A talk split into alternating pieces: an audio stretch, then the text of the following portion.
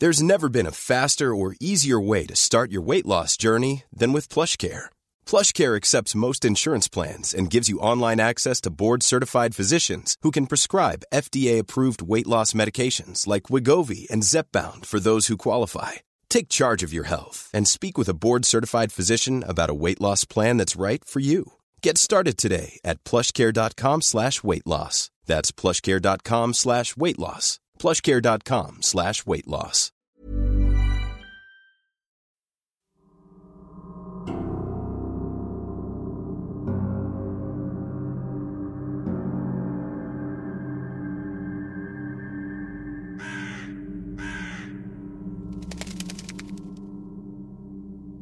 Gloomy Sunday.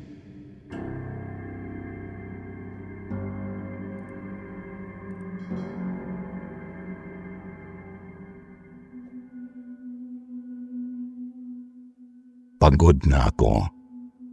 Pagod na pagod na ako.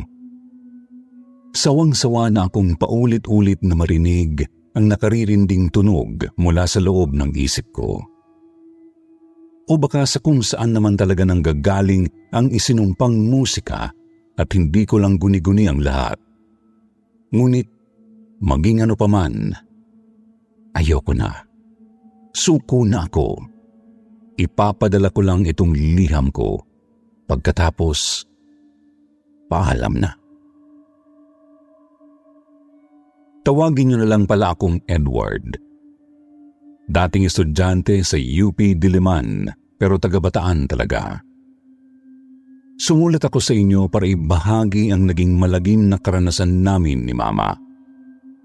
Ito ay para magbigay ng babala tungkol sa sinasabing sumpa ng kantang Gloomy Sunday. Totoo man o hindi ang sumpa, malaki pa rin ang kinalaman ng nasabing kanta sa mga huling sandali ni Mama. Agosto noong nagdaang taon nang umuwi ako sa amin. Nasa third year college ako noon. Laylay ang mga balikat at lutang. Basag na basag ang kalooban dahil bagsak ako sa tatlong major subjects. Kasalanan ko rin naman kasi nawala ako sa focus ng magka-boyfriend. Tapos, naghiwalay pa kami. Ipinagpalit ako sa isang totoong babae. Pagdating ko sa amin, agad akong sinalubong ng mahigpit na yakap ni Mama. Ramdam ko nga lang ang lungkot sa yakap na yun kahit pa nakangiti siya sa akin. Sa katunayan, tinatraydor nga siya ng kanyang namumugtong mga mata. Halatang gagagaling lang sa mahabang pag-iyak bago ako dumating. Alam na alam ko kasing hindi pa rin siya tuluyang nakaka-move on sa pagkamatay ni Papa. May dalawang taon na noon ang nakakaraan. Alam na alam kong pinipilit lang niyang ngumiti sa harap ko kasi ayaw niya akong malungkot o mag-alala. At yun din ang mismong dahilan kung bakit hindi ko masabi kay Mama ang kinakaharap kong problema. Ang alam lang niya, Umuwi ako para sa bakasyon tapos babalik din sa UP pagsapit ng pasukan.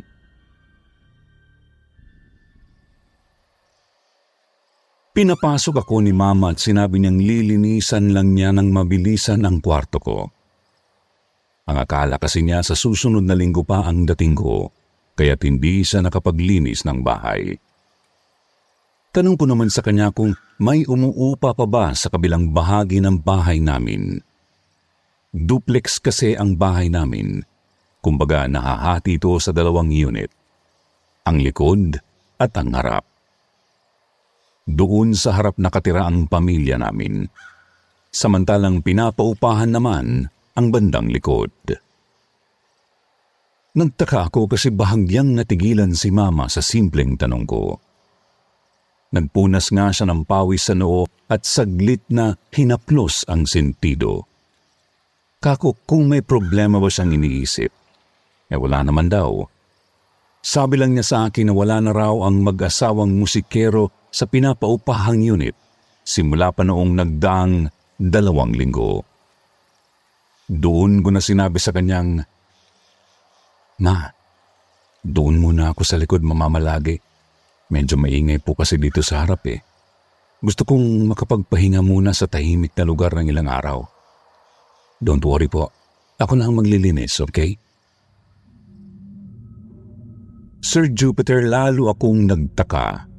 Namutla na kasi talaga si Mama. Ramdam kong hindi na simpleng pagkabalisayon, kundi kilabot at pagtatago ng kung anong hindi ko alam.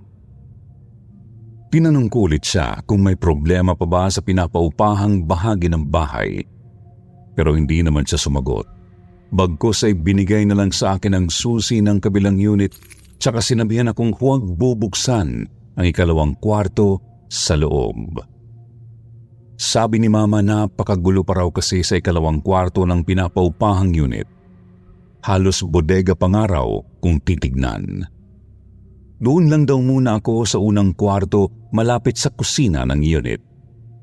Tumango naman ako tapos nang paalam na siyang magpapahinga raw muna. Kinagabihan noon, naging maayos din naman si Mama. Mukhang wala nga siyang kakaibang ikinilos kanina lang pagdating ko. Ipinagluto niya ako ng paborito kong nilagang baka na may mais tapos masaya kaming naghapunan. Sakto kasi napawi ang pagod ko sa biyahe at sa paglilinis ng pinapaupahang unit. Masaya rin kaming nagkwentuhan habang naghuhugas ng pinggan at nang manood ng TV. Yun nga lang, nagbago na naman ang timpla ni Mama nang magpaalam akong matutulog na. Kita ko kasing bahagya na naman siyang namutla nang papalabas na ako. Niyakap ko si mama. Ramdam kong gusto ko na siyang tabihan noon, lalo't miss na miss ko na rin siya. Nanaig nga lang ang tinatago kong hiya dahil sa pagbagsak ko sa UP. Kaya mas pinili ko pa rin doon na matulog sa kabila noong gabing yon. Gusto ko muna kasing iproseso ang lahat sa kalooban ko bago ko sabihin sa kanya. Ang hindi ko alam, ang pasyang yun na pala ang magiging simula ng karimlang mararanasan ko. Pumunta ako sa likod na bahagi ng bahay namin, doon sa pinapaupahang unit. Hindi naman na ito magulo kaya hindi ako nahirapang linisin. May dalawang kwarto sa loob, isang banyo tapos kusina. Yung banyo at isang kwarto lang muna ang nilinis ko ni hindi ko binuksan ang ikalawang kwarto. Agad kong isinubsob ang mukha sa unan ng makahiga. Dinadalangin sana makatulog agad at nang hindi ko nagaanong maisip ang kabiguan sa sintang paralan. Ang kaso, hindi ako dinadalaw ng antok. Kahit pagod na pagod na ang kalooban at katawang lupa ko. Tumihaya ako. Ninanamnamang tahimik at madilim na paligid ng kwarto. Saglit na tinignan ang oras sa cellphone ko. Alas 10.40. Napadilat lalo nang may marinig akong tunog na nagmumula sa kung saan. Hindi ko masabi kung ano eksakto ang pinanggagalingan ng tunog. Pero katunog nito ang kinikiskis na salamin napakatinis. Medyo masakit pa nga sa tenga kung tutuusin. Bumangon ako at sinubukang alamin kung saan nagmumula ang tunog. Napunta ako sa harap ng nakasarang kwarto ng pinapaupahang unit nang hindi nagbubukas ng ilaw. Bubuksan ko na sana ang pinto, ngunit napapitlag ako nang hawakan ko ang doorknob. Bigla kasing sumabay sa matinis na tunog ang isang napakalungkot na lumang musika. Isang kantang natukoy kong pinapatugtog ni Mama sa kabila. Pagkatapos sa di malamang dahilan, nanginig ang kalamnan ko at bumilis ang tibok ng dibdib ko. Bigla ring bumulaga sa utak ko ang mga nangyari sa UP ang iyak ko nang magkahiwalay kami ng jowa ko at ang hagulhul ko nang malamang bagsak ako. Dali-dali akong bumalik sa kwarto at isinubsubulit ang mukha sa unan. Pinipilit takpan ang tenga upang hindi marinig ang matinis na tunog at ang malungkot na kanta. Subalit sadyang naririnig ko pa rin sila kasabay ng muling pagbigat ng pakiramdam ko at muli kong pag-iyak. Hanggang nagsilbi na silang pampatulog ko noong gabing iyon. Kinabukasan wala na ang parehong tunog pagkagising ko, pero napakasakit naman ng aking ulo. Agad akong bumangon, naligo, nagbihis at pinuntahan na si Mama. Pagdating ko sa harapang bahagi ng bahay, bumungad sa akin ang napakababangong sinangag at kape. Maliwalas din ang bati sa akin ni Mama ng magandang umaga. Bagamat halata kong umiyak na naman yata siya ng magdamag.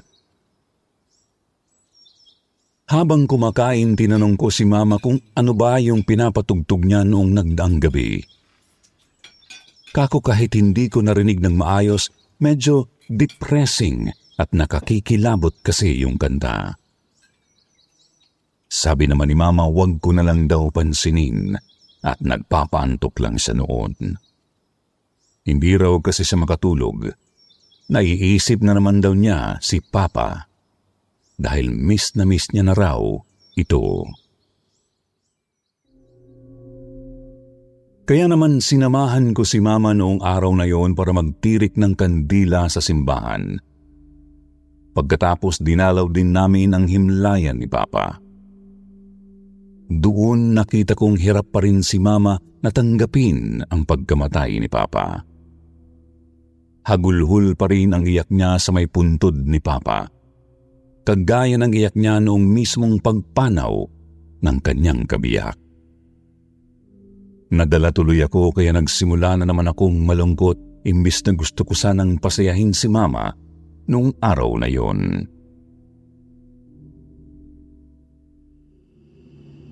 Pagkatapos ng hapunan, nanood lang kami ng TV ni Mama. Tapos natulog na rin. Ako doon ulit sa kabilang unit kasi bumibigat na naman ang pakiramdam ko. Gusto ko na namang mapag-isa sa dilim at katahimikan. Gusto ko na namang umiyak ng umiyak. Ang kaso, habang nakasubsub sa unan, narinig ko na naman ulit ang matinis na tunog at ang lumang musika. Napabangon ulit ako habang pinupunasan ang mga mata. Umalo sa mabigat kong kalooban ng matinding pagtataka kung ano ba talaga ang kakaibang tunog na yon. Kaya naman pumunta ulit ako sa harap ng saradong kwarto. Bubuksan ko na sana ito. Ngunit bigla na naman akong natigilan nang manginig ulit ang kalamnan ko. Bigla rin akong pinagpawisan ng malamig tapos lalong lumalakas ang matinis na tunog sa tenga ko. Tuloy-tuloy ang pagpapatugtog ni Mama ng malungkot na kanta.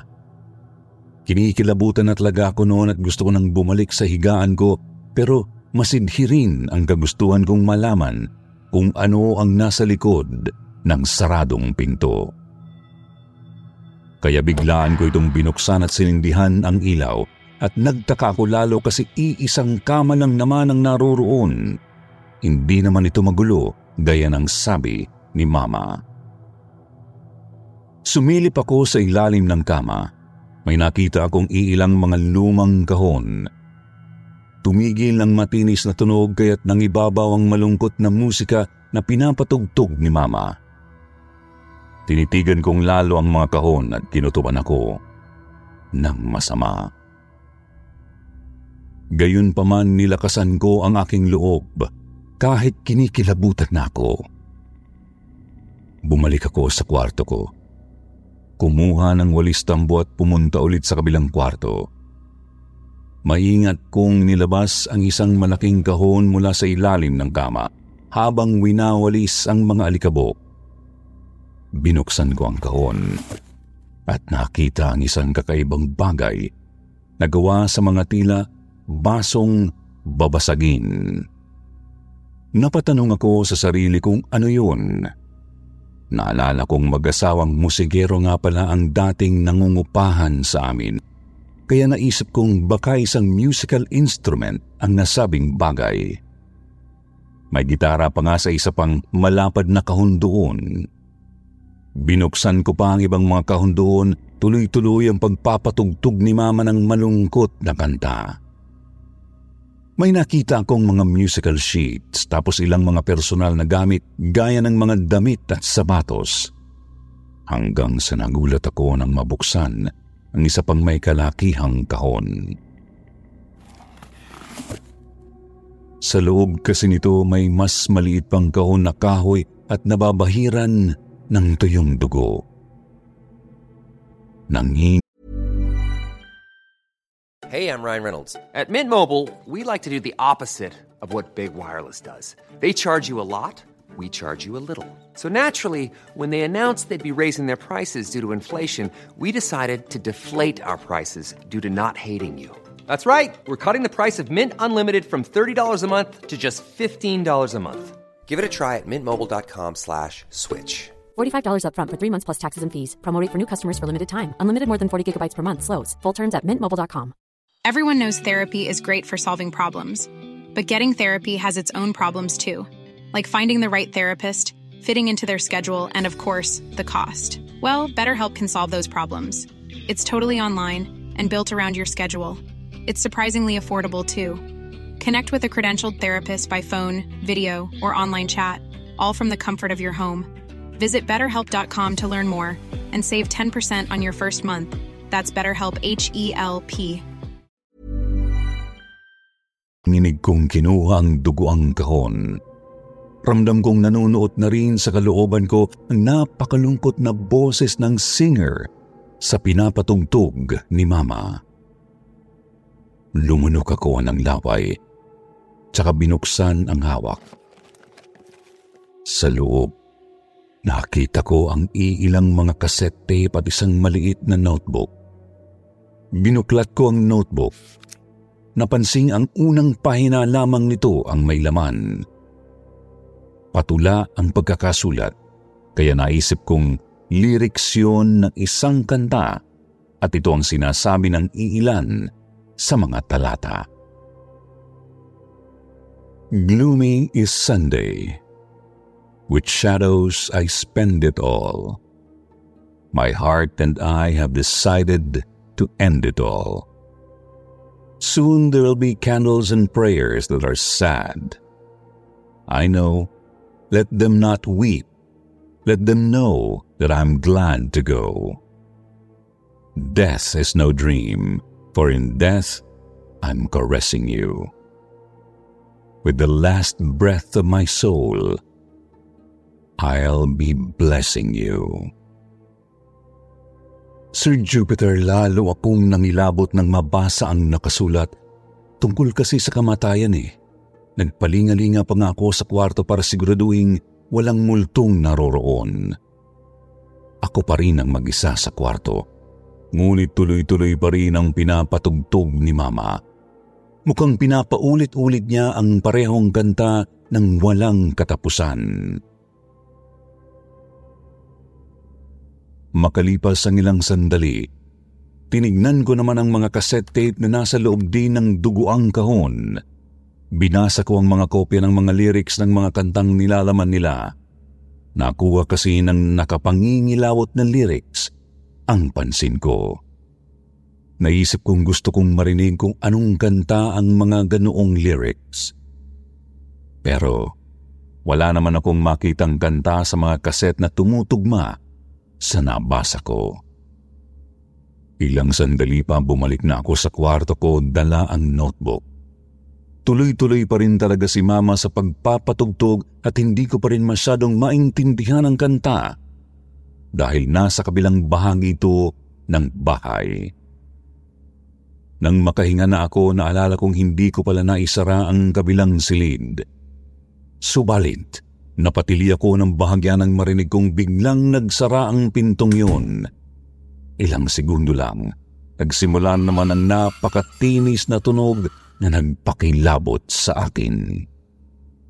Hindi ako nakatulog ng maayos noon, Sir Jupiter. Kaya maaga akong lumawas para bumili ng pandesal. Medyo mabigat nga lang ang gising ko kasi bumungad na naman sa akin ang tuloy-tuloy pa ring pagpapatugtog ni Mama. Nagtataka na nga ako kung paano niya na-rewind ang pinapakinggan. Hindi pa siya natulog? Nagpatuloy ako papunta sa bakery. Inisip kong tsaka ko na i-check si mama pagbalik ko para may almusal nang nakahanda. At habang naglalakad pa uwi, binati ako ng isang kapitbahay naming babae. Sinabi niyang matagal na raw niya akong hindi nakikita at di raw niya alam na nakauwi na pala ako. Nagkakwentuhan kami saglit hanggang sa masabi niyang, Uy, Edward, bantayan mo yung mama mo ha. Hindi biro ang pagkagulantang niya nang magpakamatay si Vicente. Nagulat ako. Sinong Vicente? Tsaka nagpakamatay? Bakit walang nabanggit si Mama? Inusisa ko ang kapitbahay namin, Sir Jupiter. Doon ko na lamang nagpakamatay pala ang umupa sa unit namin may dalawang linggo pa lang kakaraan. Nagpakamatay ito dahil naunang pumanaw ang asawa sa cancer. Muli kong narinig ang matinis na tunog mula sa kung saan. Kaya pala naaalala na naman niya palagi si Papa. May nangyari pala dito sa bahay habang wala ako. Tuloy-tuloy na umuhuni ang matinis na tunog sa isip ko. Sir Jupiter, dali-dali akong bumalik ng bahay. Halos mabitawan ko nga po ang bitbit na supot ng pandesal. Pakiramdam ko gusto kong yakapin si mama noon. Pakiramdam ko gusto kong pawi ng trauma at lungkot na kanyang dinadala. Tuloy-tuloy ang takbo ko habang tuloy-tuloy lang din ang nakakikilabot na matinis na tunog sa isip ko. Binuksan ko ang pinto at bumungad sa akin ang malungkot na kantang pinapatugtog ni Mama. Gloomy is Sunday. With shadows I spend it all. My heart and I have decided to end it all. Soon there will be candles and prayers that are sad. I know, let them not weep. Let them know that I'm glad to go. Death is no dream, for in death I'm caressing you. With the last breath of my soul, I'll be blessing you. Nanginig ang kalamnan ko. Nabitiwan ko ang supot ng pandesal sa sala. Hindi ko maintindihan kung bakit napakabigat ng pakiramdam at napakasama ng kutub ko noong sandaling yun. Pumunta ako sa kwarto ni Mama at napahiyaw nang makita ang nanay ko. Nakahilata sa kamang nababanlawan ng dugo. Bumubula ang bibig. Naramdaman kong nilamon ng matinis na tunog at ng malungkot na lumang kanta ang pagkatao ko.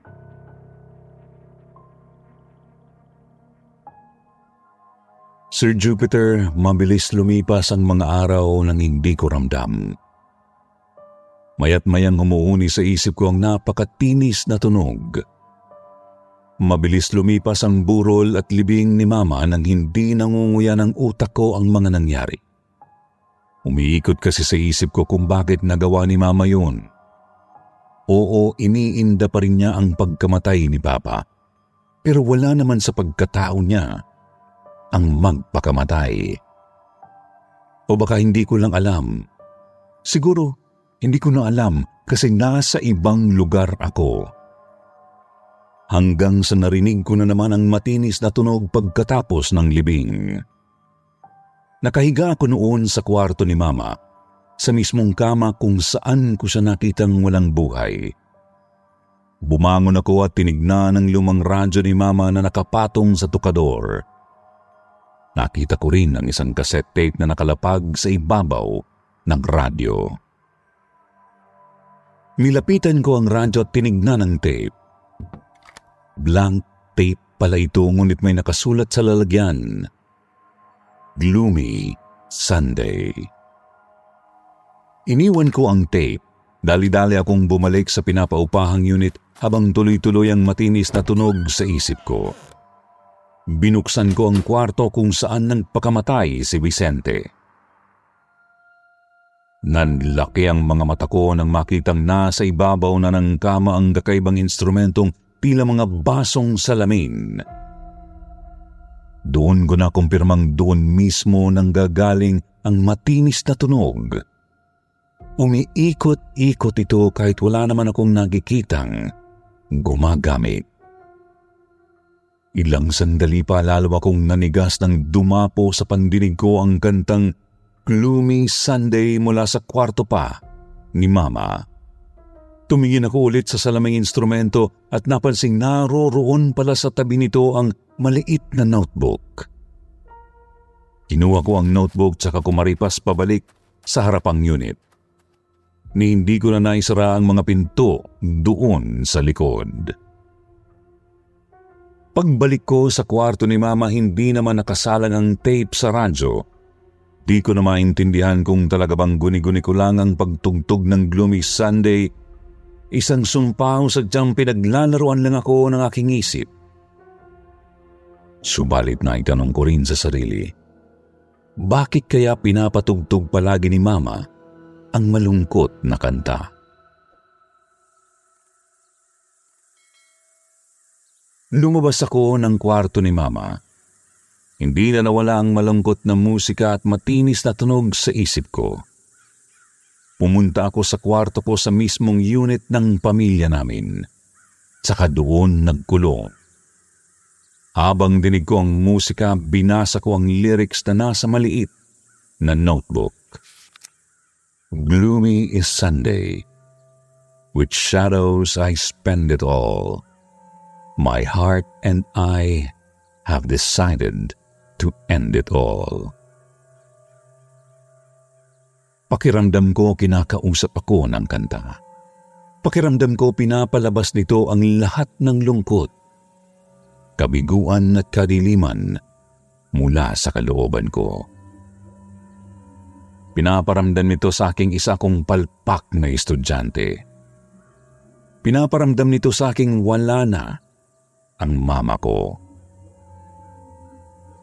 Soon there will be candles and prayers that are sad. I know, let them not weep.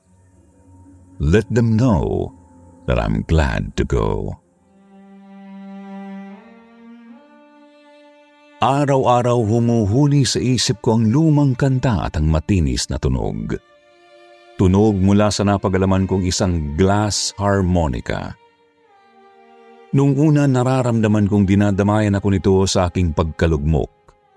Subalit nitong mga nagdaan lang, nararamdaman ko ng hinihila na ako nito sa hukay. Pakiramdam ko, gusto ko nang sundan si Mama. Death is no dream, for in death I'm caressing you. With the last breath of my soul, I'll be blessing you. Palagi na akong nagigising ng umiiyak at pawis na pawis. Minsan may laslas pa sa palapulsuhan at may dugo sa bedsheet. Hinahanap sa madidilim na umaga ang mababangong kape at sinangag. Hinahanap-hanap si Mama. Hinahanap-hanap ang mainit na kalinga sa gitna ng nakaririndi na tunog. Gloomy Sunday. Dreaming. I was only dreaming. I wake and I find you asleep in the deep of my heart.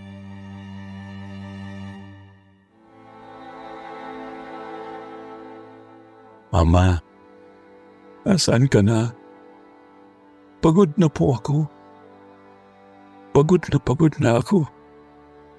Sawang-sawa na akong paulit-ulit na marinig ang nakaririnding tunog mula sa loob ng isip ko. Takot na takot na ako sa sumpang ito.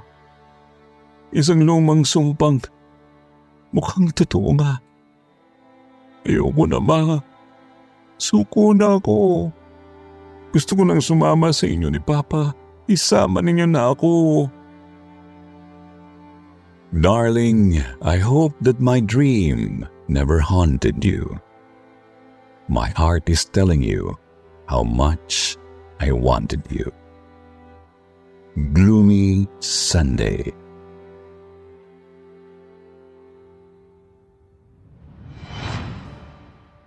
At ngayon, hindi gloomy ang portion na ito dahil ito na ang shoutout portion.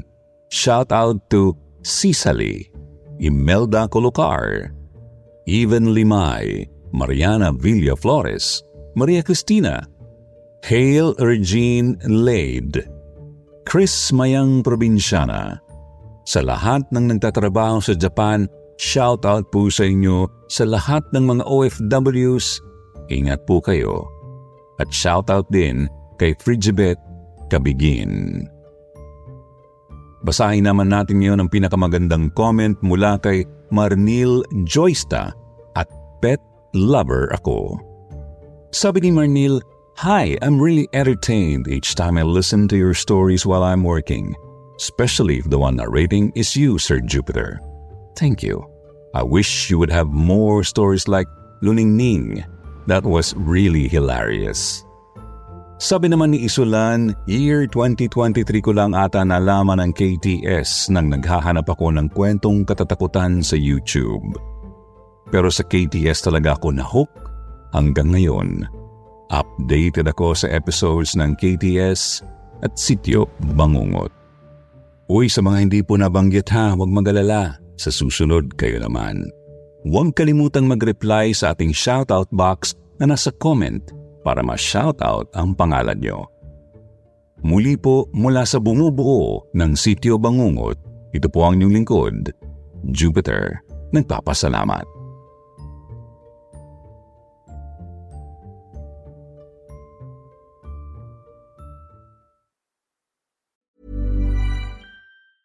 Planning for your next trip?